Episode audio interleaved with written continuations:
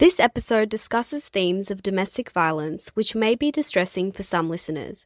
If you or anyone you know is currently experiencing or has experiences with domestic violence, please remember that you are not alone. Contact 1 800 RESPECT or ICSA for support. More details in the show notes. Call triple zero if you're in immediate danger. Another quick heads up that because of some isolation restrictions, we had to record this episode virtually, so the audio quality for this episode is a little different to normal.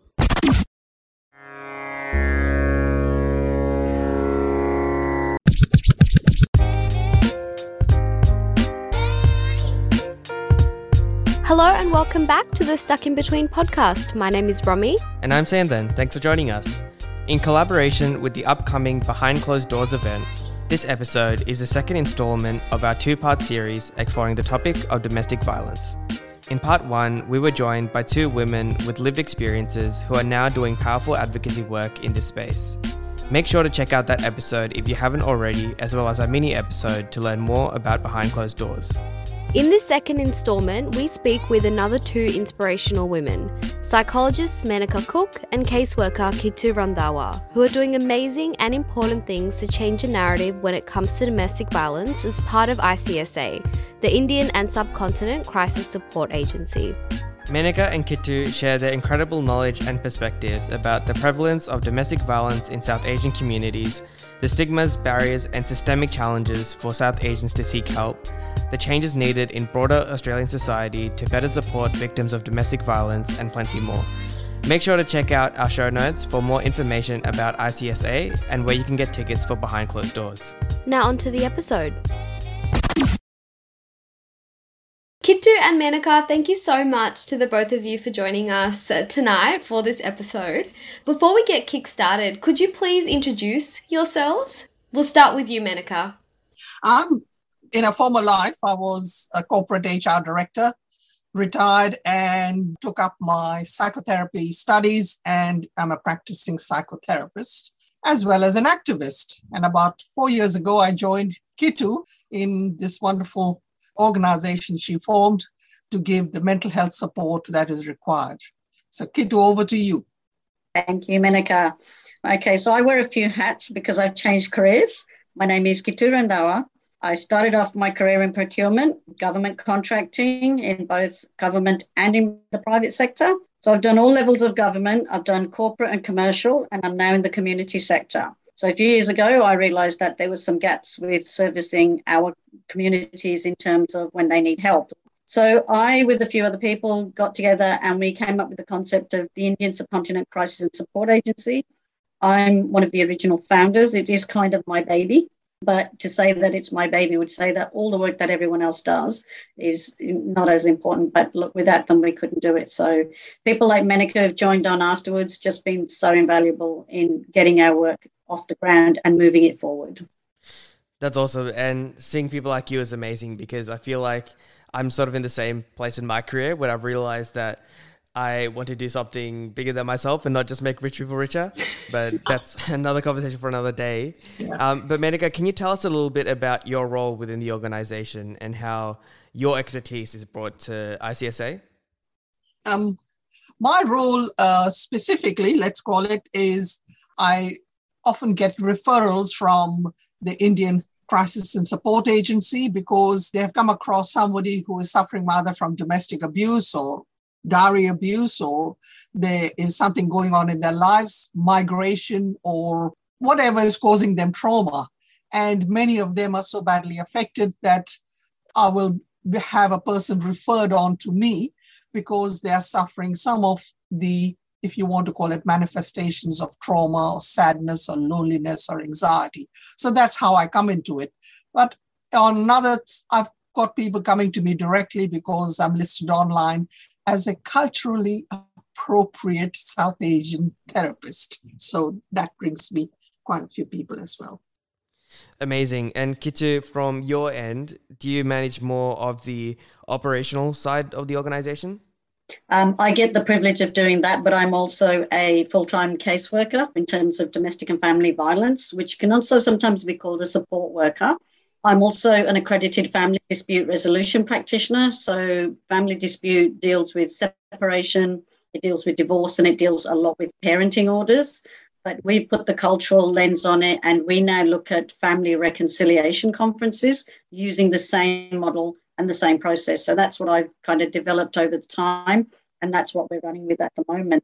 So, I suppose the work between myself and Menaka is that when I'm doing my casework and support work, it's very practical in terms of what do you need money accommodation and all these sort of things but i see people who are literally broken they've lost the will they're despondent and they are completely feeling isolated.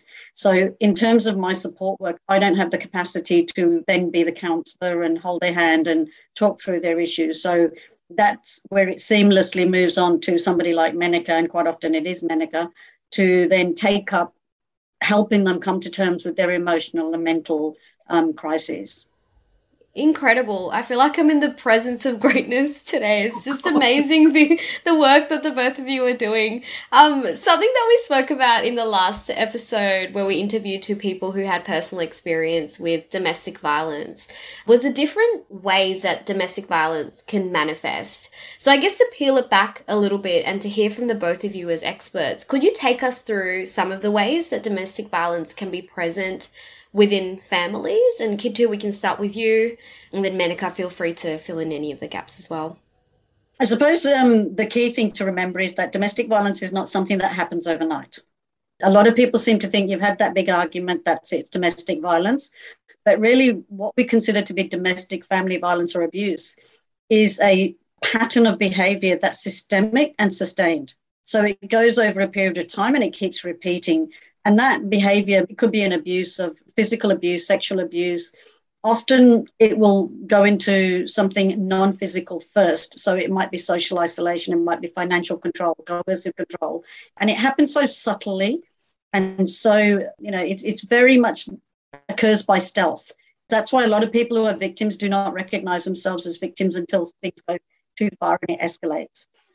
Um, but quite often, other people can start seeing the signs. You know, you've got a friend that used to go out with all the time, and now she never turns up, always makes excuses.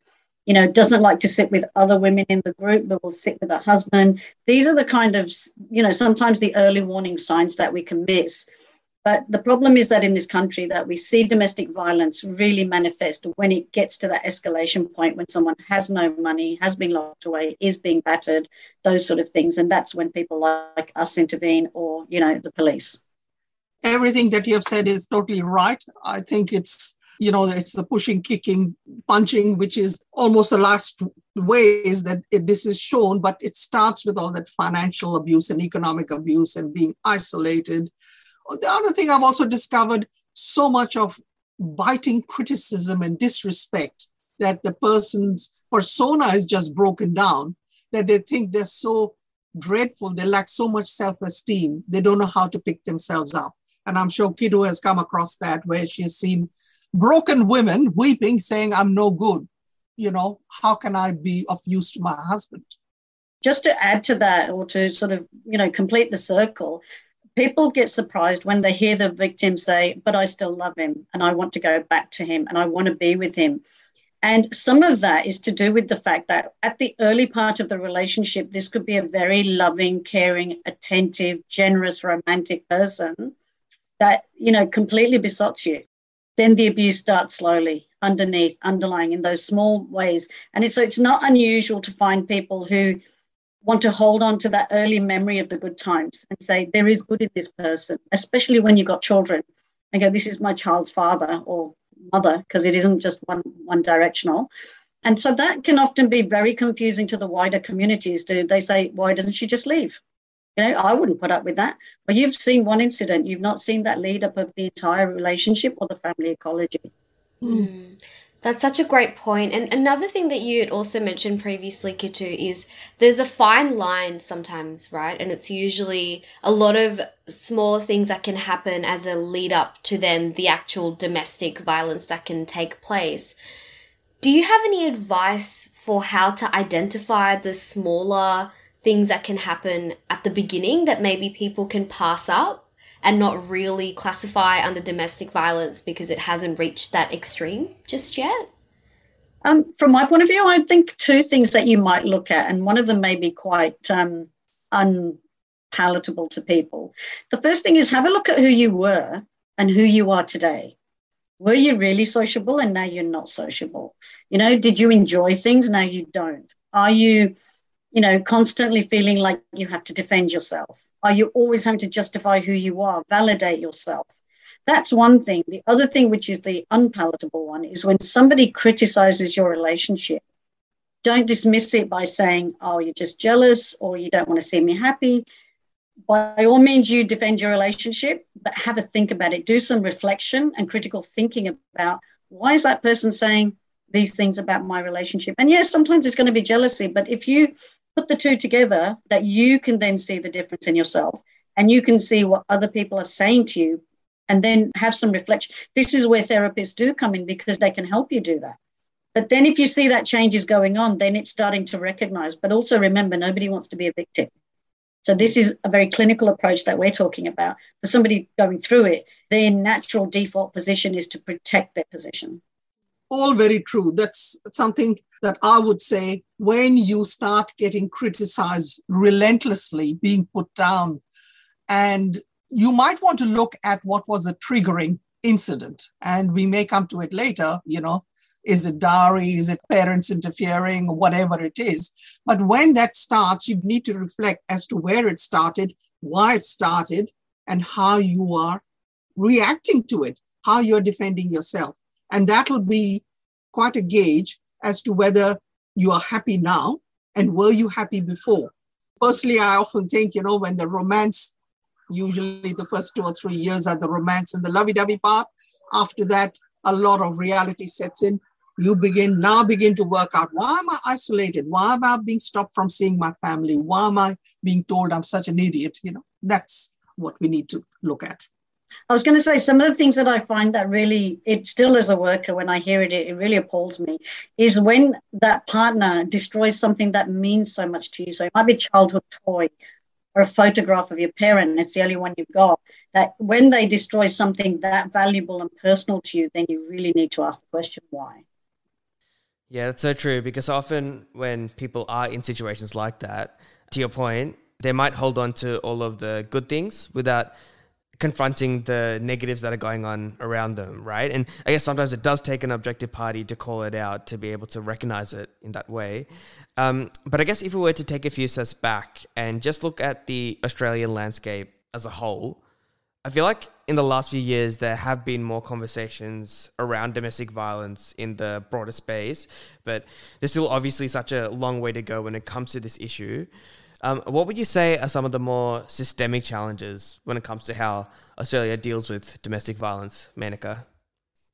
The systemic challenges that we are seeing are people have come here either as temporary uh, residents or as refugees or as students, and then they have a long pathway before they begin to get some permanent residency, before they get citizenship. Sometimes they spend 10 or 12 years in between. And in between, they have very little support. And then what they're discovering is that the normal, that if they get into a relationship or they're going to get married, they really discover how alone and isolated that they are. And what we need is more services in terms of housing. I can say Centrelink, Medicare, affordable childcare, but I'll let Kitu go into it because she's an expert in there. You're absolutely right that we are having conversations, but from where I sit, we're not having the right conversations yet. We've only just started murmuring. And while these conversations are great to start, and they've got to start somewhere, just repeating the same old, what we already know, and trying to apply the same kind of methods and practice models that have not worked in the past means that the conversation is stalled. It's not really moving anywhere. And if you add the layer of CALD and ethnicity to that, and then the intersections like temporary residency, well, you're well away from any kind of appropriate support. So I think Australia is doing really well in acknowledging we have this problem but we're kind of floundering out there going, so what do we do about it? Let's throw some money at it here. Let's throw some money over there. Let's go and talk to people on a panel. and then let's not do anything after that. So that's where we're at. Mm. And you brought up a really great point also about you know the added layer of complexity i think both of you mentioned it when it comes to you know if you're a refugee or the cultural sensitivities as well that comes particularly with being south asian right when it comes to domestic violence and divorce and all of that uh, but before we get into that to kick off the whole topic around domestic violence in South Asian families, you've both worked with people who have experienced domestic violence. And from this experience, how common would you say that domestic violence is amongst South Asians? Because I feel like, you know, our community is very hush hush. There's things that you shouldn't be talking about outside of your family and shouldn't be involving anyone else except, you know, your immediate family. So a lot of the time, you know, I feel like it goes so unspoken about, so you don't even know that it's happening as much as it really does. I, I agree with you.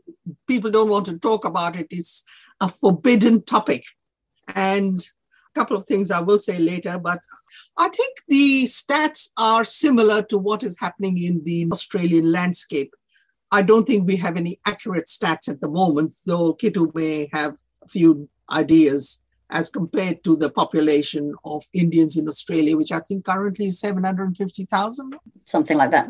Yeah. Yeah, look, um, I think DV is very prevalent in our community. Absolutely, that people don't want to talk about it. I know when I first started ICSA, the people were like ready to sort of like string me up, going, How dare you? We don't air our dirty linen in public. What are you doing? But having said that, I don't think it's much different to the wider community. But in terms of how well reported it is and getting stats, even in areas like, say, Cumberland, where the Indian subcontinent is not one of the highest ethnicities, but the underreporting is very high there. So you have to look at it in terms of when we start to measure, can we really measure it at all? And the other thing is when it comes to us admitting that there is domestic and family violence in our community, those words are just absolutely resisted. They're too confrontational. If I talk to my clients or their families and say domestic and family violence, you see the barriers go up. Mm. But if you talk about it in terms of do you have family problems, nearly everybody will go, yeah, of course, who doesn't? If you phrase it in that way and address it in that way, then people are far more willing to acknowledge that they've got a problem to be addressed. If you start looking at domestic and family violence, and this is again a Western lens, then we have a victim and we have a perpetrator. You're one or the other. There's no, you know, 50 shades of grey in that, just one or the other and that is part of the problem is that in and we find this in many things mental health and other things that we don't have the right words and the english words translated are just way too confrontational or judgmental mm. yeah for sure yep. um, I, I know you mentioned that a lot of what happens in the south asian community doesn't go accounted for so we don't have the numbers to completely understand how big the issue is but we do know for a fact that a lot gets swept under the rug um, in terms of how domestic violence manifests we spoke a little bit about the forms that domestic violence can take, which isn't just physical. What are the common forms that you see within South Asian families? Normally, we have noticed it starts with financial abuse, being kept a very tight rein. Sometimes, sometimes it is connected with dowry abuse. So that's another story. But usually it's threats and intimidation and uh, people being kept away, isolated. You're not allowed to talk to your family back home or over here, you know, sometimes being denied privileges. I know of two or three cases where you're not allowed to go outside to shop for the family. So the woman stays at home while the husband goes out. Or you're not allowed to have an iPad or an iPhone because you could contact your family and the children control it. So these are subtle ways of trying to really making the usually it's the woman fearful for her life, feel isolated, and feel totally bereft. There's nobody here to look after me. Yeah, I think the number one manifestation would be financial abuse in our communities. And this is not just people who are in financial distress. Sometimes the more wealth, the more assets, the more property there is, the greater the financial control. Um, and we sometimes find this out, like in family dispute, if a couple do separate after many years of marriage and there's a couple of kids and all the rest of it, and they might have a few investment properties, that the woman sometimes doesn't have her name on any property title.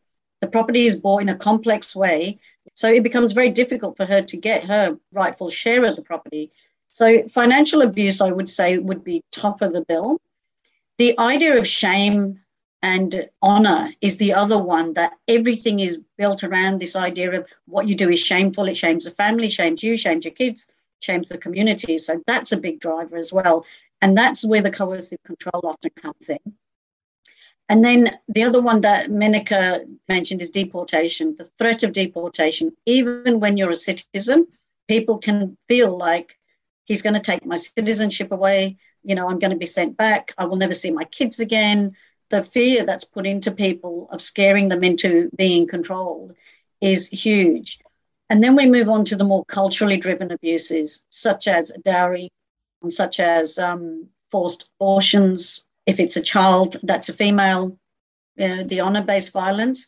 And we do have quite a bit of honor based violence. And people often think that because I'm standing back and I'm not doing anything. But if a whole community is shunning a woman and ostracizing her, because men generally don't get ostracized, women do, that's a community acting together. Whether you're doing it collaboratively, you are acting together to make that one person be more isolated. And that is one of the definitions of honor based violence.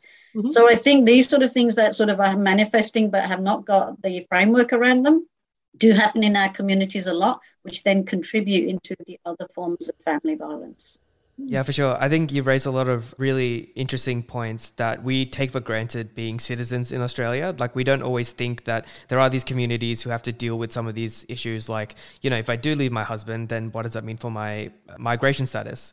Um, something we spoke about with our guests from last week's episodes who shared their experiences with domestic violence was how some of the cultural practices and cultural values, things like gender roles and uh, the relationship or roles we play within our families factors into people's decisions and relationships when it comes to domestic violence.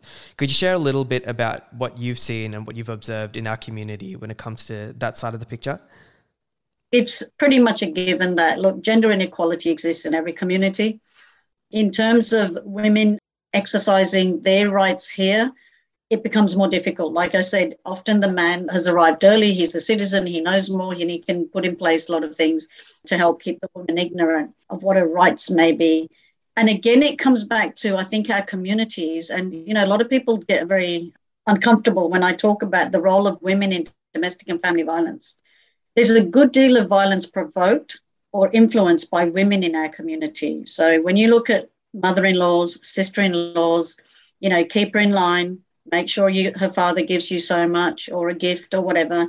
That is not done by men, that is done by women. And in order to coerce a woman, a mother in law or a sister in law can be, you know, absolute nightmares to live with.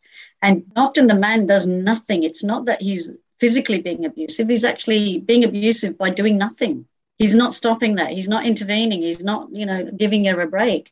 And these sort of situations can really impact the way our next generations are being influenced into thinking what the role of a woman is. If mum is controlled and grandma who's in control, how does that work out for somebody who's a young child who's thinking, are women not in control? Because grandma is.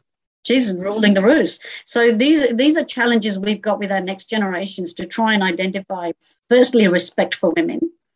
And then some level of assertion does not mean that you're a very bad daughter-in-law or a bad daughter because you're speaking back. It means that you are just, you know, showing a little bit independence. So some of these things may take some time, but I think there's a big influence because of those, you know, extended family structures that we respect our grandparents. We have respect for our uncles and aunties. So that all feeds into the gender inequality. And truly, from the clients that I have, it's actually personally frustrating when you say, you can do anything you want. It's your choice, but they just, I don't know, no, just tell me what I need to do. We are all conditioned to a certain degree to oblige our parents and families. It's just a matter of how much you adopt that to then you, you know, you can shed that and become independent, whether in a relationship or by yourself. True. Look, everything that Kitu has said is absolutely true. And it sort of brings me back to my sociological, anthropological studies, where Western society is very individualistic you have agency. You're allowed to do what you like. This is what I want to do in life. If I don't like this guy, I'm going to get rid of him and I'll go and find somebody else. Whereas in Eastern society, which is South Asian society, it's a very collectivist approach. Your family, your society, the community matters. You don't want to go against the values and beliefs that have been put into you for generation after generation. So we need to understand that. Young South Asians are coming into their own agency and independence, but the older ones are caught in between, as you have said, stuck in between. You know, you don't know. So you have to say one thing to your parents and grandparents and another thing with your friends. And if I could just finish off on that, because I was born in the UK and I was that culture where we had very orthodox parents who told us how wonderfully great our values and cultures were in India, failing to realize that in 20 years, India's moved on.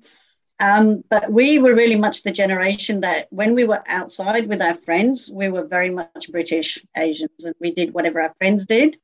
But the minute you went home, you spoke the language, you ate the food, and you did, you know, you you're going out at the weekend was going to your cousin's house we all worked in our family businesses because it was expected. But on top of that, it was kind of default that when our friends, our white English friends said, So who are you going to marry? We went, Oh, whoever mum and dad say. We didn't even think about it. It was just a default reaction that we did not consider that actually, you know what, we're going to make our own decisions. And some people did. Very hard for people to marry out of race or religion back then but it was very hard. And when you saw how difficult it was for some people, you then ended up just going, you know what, so whatever, I'll marry whoever mum and dad say. So I don't know. I'm going to ask you guys, what do you think? this is your generation.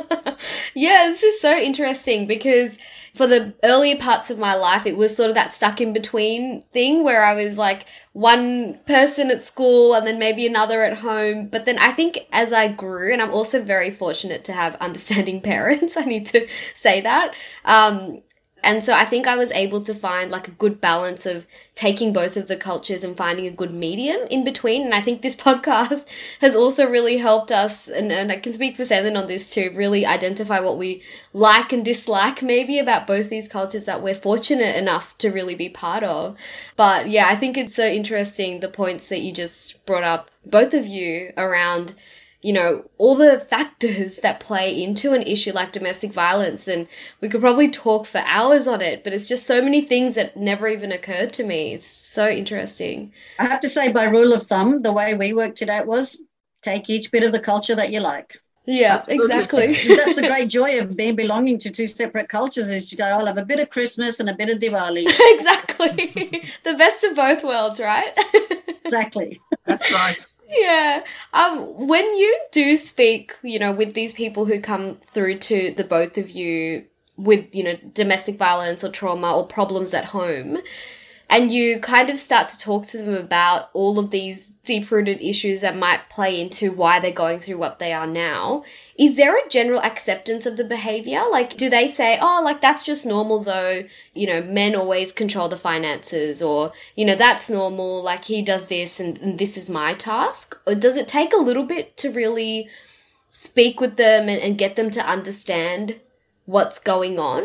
I think that is very true. What you've said is that a lot of women say, well, the men always pay for the bills and all the rest of it. I do the cooking, he looks after the car. But I don't want to trivialize it because when I see clients, they're usually at the height of crisis. So sometimes they've already been through me by the time they get to Menaka. But at the height of crisis, nobody really can take in that much information. They can't reflect and be objective to any degree until some of the more practical needs have been addressed. Um, so, like for instance, we had a young mum last week who is very, very agitated that her baby needs a vaccination.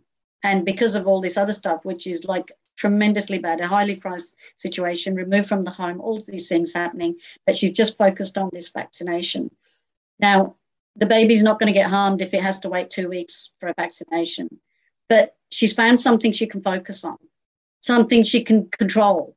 And you have to understand when you're working with clients like this that if that's the point you're going to start, you have to build on that. You cannot sort of bring it back and say, you know, this is what really your life should be like. This is what you could do. That comes way later. At the very beginning, we have to almost let the client guide us as to which bits we can and can't do. Because when anybody's in a high level of crisis, they're not going to think straight. So if you look at it in the way that if you were coming through something like, you know, maybe at work you've got a deadline, then you've got a family occasion, and then your car's broken down, all these things all together, and you start thinking in a very sort of um, sometimes irrational or panicky way, multiply that by 100 and you've got somebody who's just coming in crisis with DV because everything in their life is about to change and they can only cope with certain amounts. Yeah. You are absolutely right, Kitu. You have to allow the client to lead you as to where they want the help. There's no point trying to stuff the help you think they should be doing, like go from A to B to C to D, because that ain't going to work for this client. You need to get that fear, that anxiety, let them bring it out, ask them what they're really looking for, give them the support and also the respect that I think you are a very valid and a good human being. And I want to understand what is your most urgent need so as to be able to help you. And that's the way you start rather than you got to do A and then B and C and D because they will have forgotten it the moment they walk out of the door. Yeah, that makes a lot of sense. And I know we've discussed this a little bit throughout the episode so far in terms of the barriers for South Asians to address issues of domestic violence. But where do you think the barriers are, and what do you think we can do to help overcome those barriers? Is it more education? Is it more services like what you're doing with ICSA? What could we be doing better? All, I think, that services, but let me just go and then I'll let Kitu speak because she has all the idea on the services and funding that we need. But I think as we go back to it, talking to someone about your family situation is such a thing of shame and horror that people don't want to go and talk to anyone. Literally, it is the last resort that they've come to talk to you and pick up the phone and say, What can I do? So, in a way, what we're trying to do is, I want to help you. Are you feeling safe at the moment? What is happening for you? What is your greatest and most urgent need? And then we go from there. Uh, so, what I discover often is to ask for mental health support is almost quite shameful because, you know, the usual thing is, am I mad? Am I an axe murderer? Why do I need mental health support? Rather than I go to a doctor when my arm is aching, you know, when I've got a headache, when I've got this or that. And, you know, mental health support is exactly that giving you the help to regain and build self esteem and to find your own way in life. Yes, I'm going to sort of like kind of smooth over the barrier side it because we haven't got enough time. Okay, there's just too many. It's, it's kind of a thesis in itself. But some of the barriers that are personal to us within our communities and in our own families and friends is, as Menaka said, there is a reluctance for people to talk. See, clients are referred to us. I don't often they don't choose to come to us and look up a service and go, I'm going to go and have a chat. So once they're there, there's already that sort of like, well, I have to come to you because the police referred me or this service referred me. And so part of that is because a lot of people are under the misconception that because you talk to family and friends, that that is your support network. Only and that is your support network, don't get me wrong, but they are not professionals. And also they have their own perception of your situation. They may have their own investment and they may have their own agenda. So if I can give an example of, you know, we've all had that friend when you think, oh my God, that boyfriend is an absolute whatever. You're going to tell her she's going to believe you? No, she's not going to believe you. But at the same time, the person who's being told that my boyfriend is not great or my husband is not great is going to say, well, okay, if they believe them, then that person might have an agenda in themselves. And family and friends often do, like especially your family. They go, oh, I told you you should never have married him. I told you you should have married Mr. So and so's son down the road you know like so that's what you're you're faced with and added to that is that because our community really has a poor understanding of confidentiality the definition of confidentiality is i only told my mum i only told my brother that's not confidential so it's not a safe space and so after people talk to us for a while and they get used to it and they understand that confidentiality means confidentiality People come and ask us questions about the client. They don't get told. We seek their consent when we refer them to other agencies. So we keep their data and their issues private. Having said that, they will go and tell the whole world, but you know, we keep it private.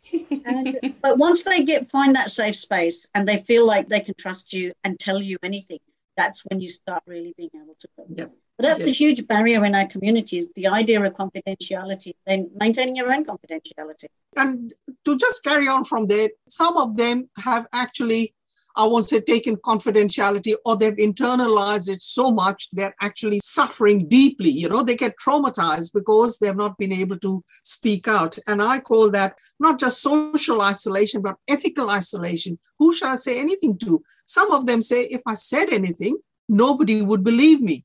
And I have heard that from a few people. Nobody believe me because it's so egregious, it's so terrible, the things that have been done to me. Recently, I had someone who's even she didn't realize it, but the husband had put spyware on her phone. So, you know, those are the sorts of things that continue. And you think, wow, I read that in a fairy story somewhere. No, but it's happening in real life. Mm. Just to quickly cover your other barriers, we don't have any funded services for South Asian communities. So let's get that out of the way. Those little pockets of money they announce all the time and go, you know, this MRC's got money for a DV worker, often are for refugees. A lot of our community are not refugees. There is a small section that is, but most aren't. So they don't fit into the eligibility criteria. There's a language barrier because even though many people do speak English when they've been here less than 10 years, their understanding of the system is not sufficient that they can understand the language they're being spoken to. And again, I'll give you a quick example of this. I had a was with a client in court the other day, and when the judge asked to plead guilty, he kept asking me, "Why should I plead? I'm not begging for anything." Oh. We take it for granted but it's a word and you translate it. What does it mean? So these are the sort of things that, you know, even if someone speaks English, they don't understand the system, that's a massive barrier. And some of the really complicated situations that come up is because people have enough literacy skills and are educated enough that they think, I've read it, I've written it, and I'm good at it, but absolutely don't understand the system and that make things worse. Yeah, that's so true. There's so many little things, like you said, that we take for granted that a lot of the time literally don't translate to to other communities and other people and that's something that we also wanted to ask the both of you about as well it's clear that the current services available for people in, in domestic violence situations may not be the best when it comes to you know dealing with south asian people in particular as a community you know things like even hesitation to call the police right to, to report things um, we know is an issue immediately calling 1-800-respect and going into an exit plan is you know maybe not something that a south asian woman or man want to do immediately either. And i know kitu you just mentioned a couple of barriers which i guess can also be changes that can take place you know in the, the australian landscape. But what other changes do the both of you think we should be really putting in place to take into account those cultural sensitivities? Kitu mentioned a, a something before, we don't have enough words in mental health to be able to translate them properly. So, for instance, the word for anxiety, fatigue, stress is all the same. So, how does a person tell me I'm anxious about this? There's very few words for it. So, there's not good enough vocabulary. The other thing is there is a lack of education in what I call common parlance in lay language so people can understand, as Kitu will tell you about the, our recent COVID, where we got a little bit of funding to be able to talk to the community. But most of the pamphlets that have been translated into other languages like Arabic or Hindi or Tamil do not actually give you the right information. So people are confused and they don't know what to do. And as most of all, we don't have a funded service. We literally, I would say, we go on the spell of an oily rag. And probably that's one of the things we hope that we can get the information out that the community can understand. And of course, the government, the funding, that we need funding to have culturally appropriate casework and mental health work. I don't know that I can top that. No, I, I think that Menaka's covered it very well. I mean, in terms of the language and everything, and when we say what can we change, community education and awareness is not just about domestic violence is illegal, you can get help. And that's the message that's going out there.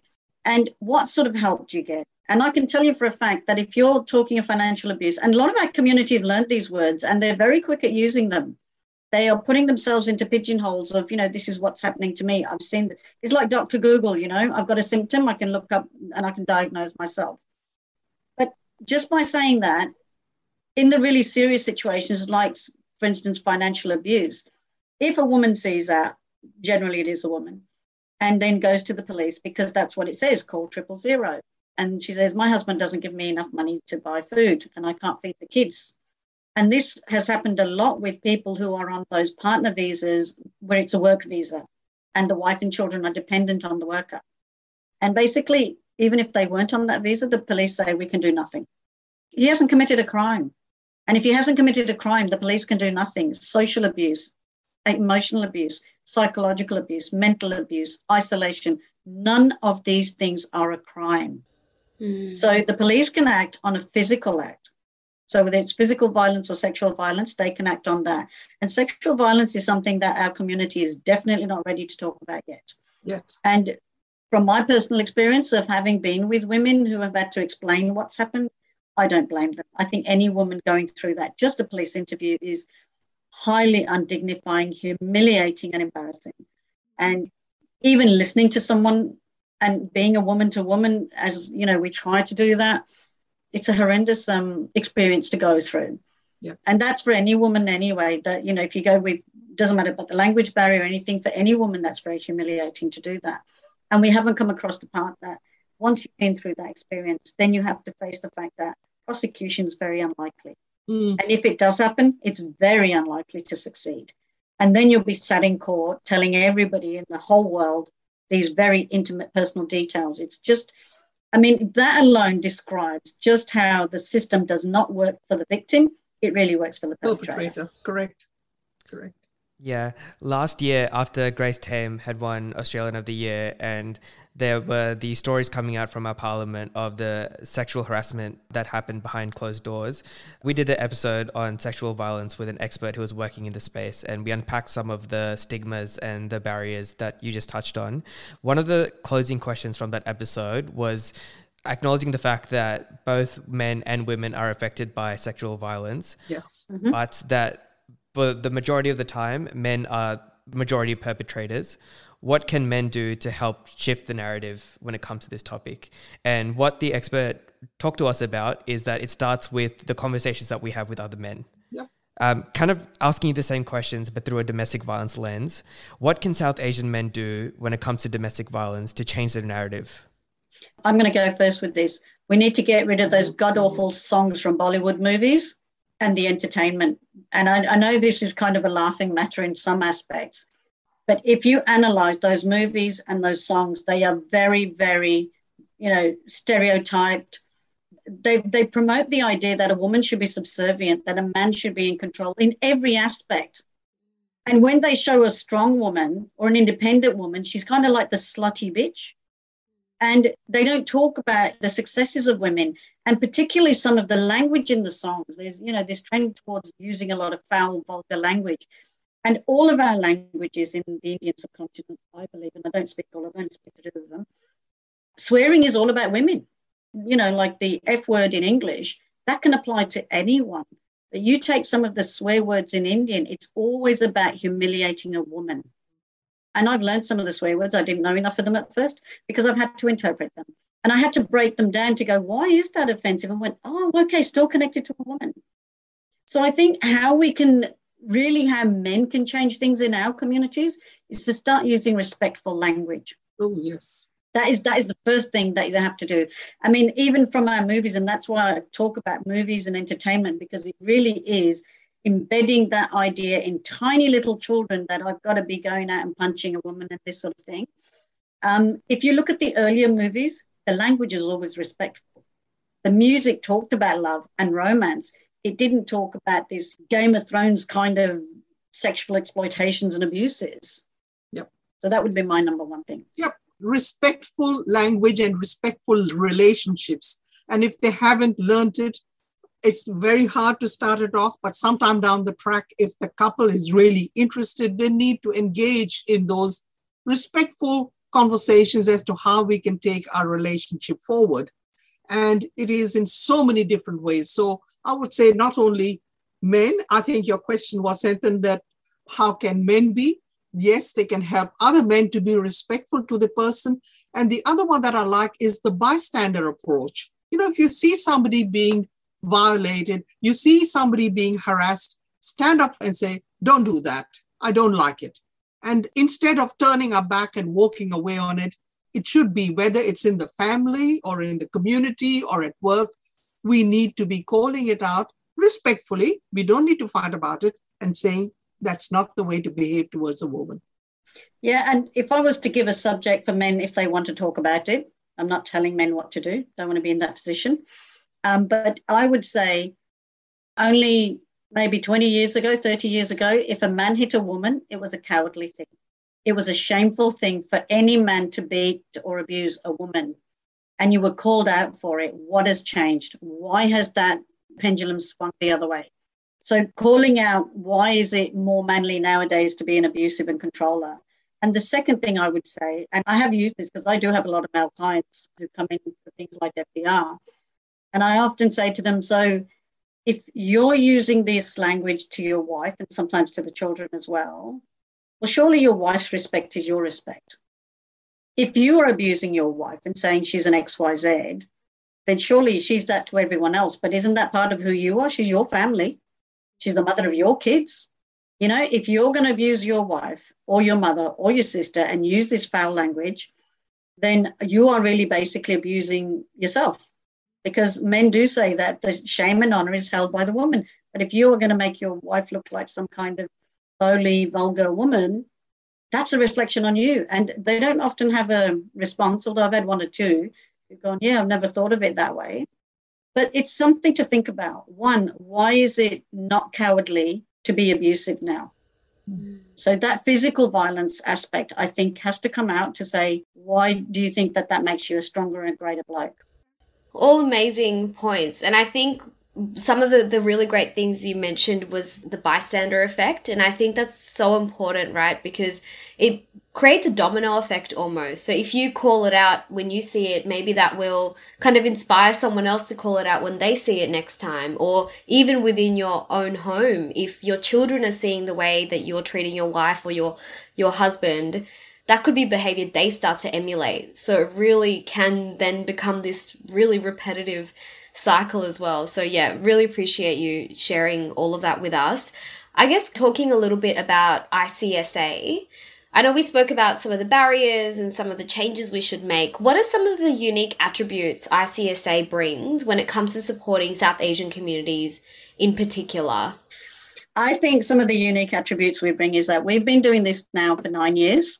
We have raw data, we have client case management notes, and we turn that into community intelligence and we package it up into training for other workers who are not from our background to help them to support other people. Because obviously, even if we were fully funded, we couldn't see everyone.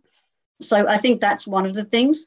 But also, we've got a good set of cross sectional skills whereby Menaka and I do have some robust debates. You may not believe that, but we do about you know certain aspects of our culture and how we deal with it and that's really important because i've got my experience. I grew up in a very small community in the uk and that community grew became very successful. I came to australia when the community was very small. That community has grown is becoming very successful. So i have a different kind of experience of what it's like to be a migrant child and then a migrant myself as opposed to Menaka's experience of growing up in India and then living in Australia and being here when absolutely nothing was around. So I think these are sort of experiences we have, but we seem to attract people who also have a very good lens on what the system can offer and how we can maximize it versus what our community needs. You know, we don't compromise on what our community needs because it fits the box. So square pegs into round holes all the time, but we're going to keep advocating on that and saying, look, we're not going to change into that round peg. We're going to stay square. You need to change. Mm. Our approach is always culturally appropriate. We are not going to say to a person, do this or do that, because we know the culture. And very briefly, I have got clients, let's say, who come from the Muslim community. And one of them said to me, she says, when I spoke about the troubles I was having, I was told by this Anglo psychologist, well, just leave him and go. And she said, But I want my son to have a father. I want my son to know his grandparents. I'm not going to do that. I also understood where the problems were coming from because they belonged to different sects within the Muslim community. So that was a very big intro. As soon as she heard me talk, she says, You understand? Yes, I do understand what you're talking about. How do we go from there and build respectful relationships with one another? And so that becomes a very big issue. Plus, as Kitu has said, we don't apply a run of the mill approach. Everyone push into a box you know, arms get chopped off if they don't fit. It's a very bespoke, a tailored approach. This is what's happening to you. What do we do from there? And what we do need, obviously, is funding, and we keep working at it. We're getting better, but obviously, that is something that can make our work better and bigger and have more caseworkers on board.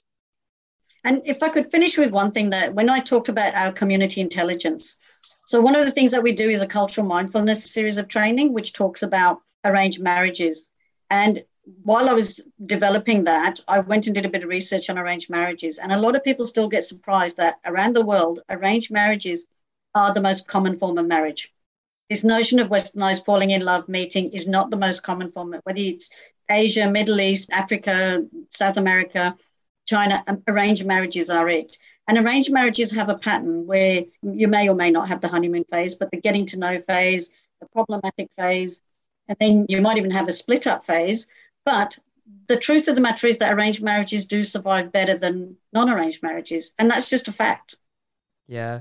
But I think just going back to the mission of ICSA and the work that you're doing, I think it's just so powerful because what you've done is recognize that within Australia, there isn't enough support and understanding of how minority communities deal with issues like this.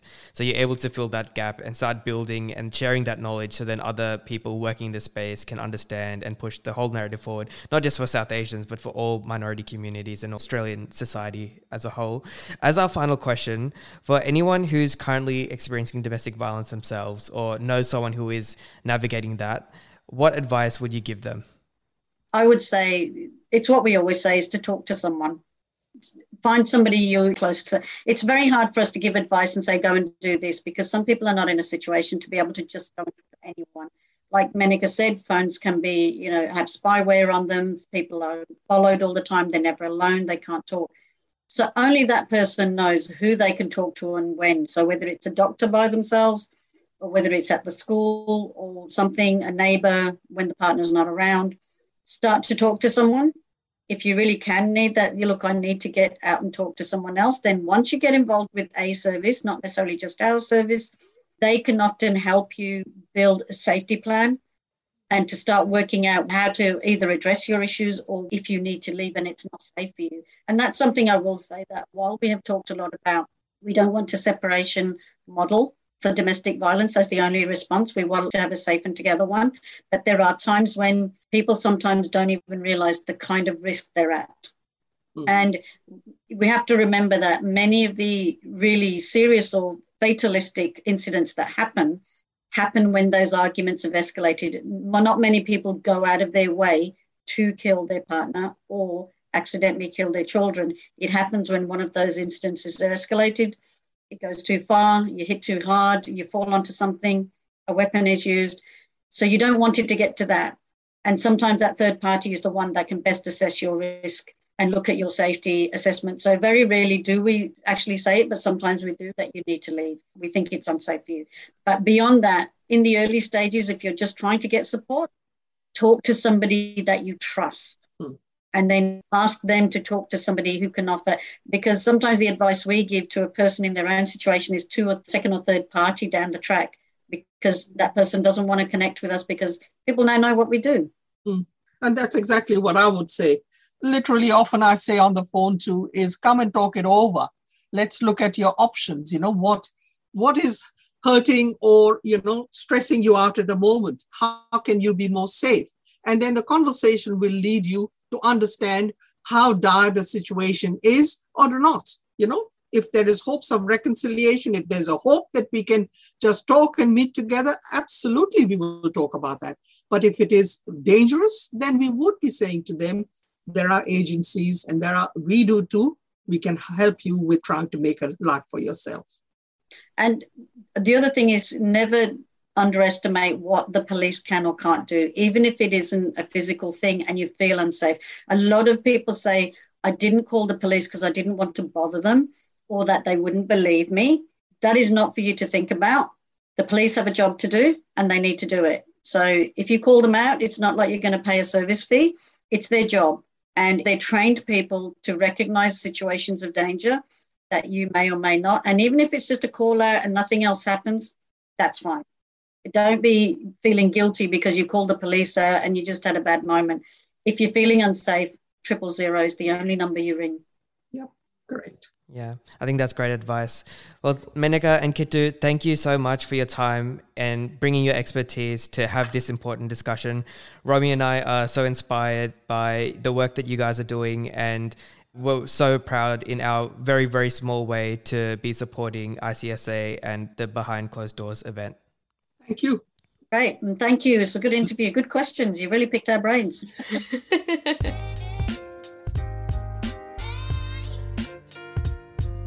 Thanks so much for listening, everyone. We hope that this conversation gave you as much insight and inspiration as it did for us. Again, we want to mention that if this topic is triggering, please don't hesitate to speak to someone and reach out to services like 1 800 RESPECT or triple zero if you're in immediate danger. Make sure to also check out our episode notes to learn more about ICSA and the upcoming event behind closed doors. And of course, catch up on our mini episode and first installment as part of this series if you haven't already done so. We'll catch you next time where we chat with fashion blogger and stylist Tina Abisakura from Trash to Treasured. We'll see you then. Bye!